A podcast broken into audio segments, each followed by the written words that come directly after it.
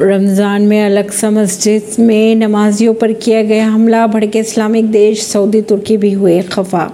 रमज़ान के महीने में मुसलमानों की पवित्र अलक्सा मस्जिद में इसराइली पुलिस के हमले की। सऊदी अरब ने की कड़ी निंदा। सऊदी अरब का कहना है कि अंतर्राष्ट्रीय मानदंडों का उल्लंघन है।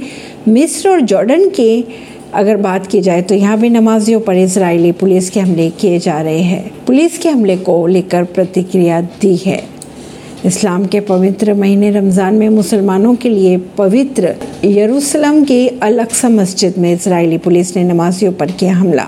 इसे लेकर सऊदी अरब ने सख्त प्रतिक्रिया दी है। सऊदी अरब के विदेश मंत्रालय ने एक बयान में कहा कि इस घटना को शांति प्रयासों के लिए कमज़ोर माना जाएगा। मंत्रालय ने कहा कि अंतर्राष्ट्रीय सिद्धांत मानदंडों का भी उल्लंघन है। बयान में ये भी कहा गया है कि ये घटनाएँ शांति प्रयासों को कमज़ोर करती है। जो फिलिस्तीन मुद्दे के समाधान के लिए किए जा रहे हैं, इस तरह के हमले धार्मिक पवित्रता के संबंध में अंतर्राष्ट्रीय सिद्धांतों और मानदंडों का उल्लंघन है। इसी हमले को लेकर इस्लामिक देश तुर्की ने भी की कड़ी निंदा। ऐसी खबरों को जानने के लिए जुड़े रहिए जनता सरिश्ता पॉडकास्ट से। परवीन सिंह दिल्ली से।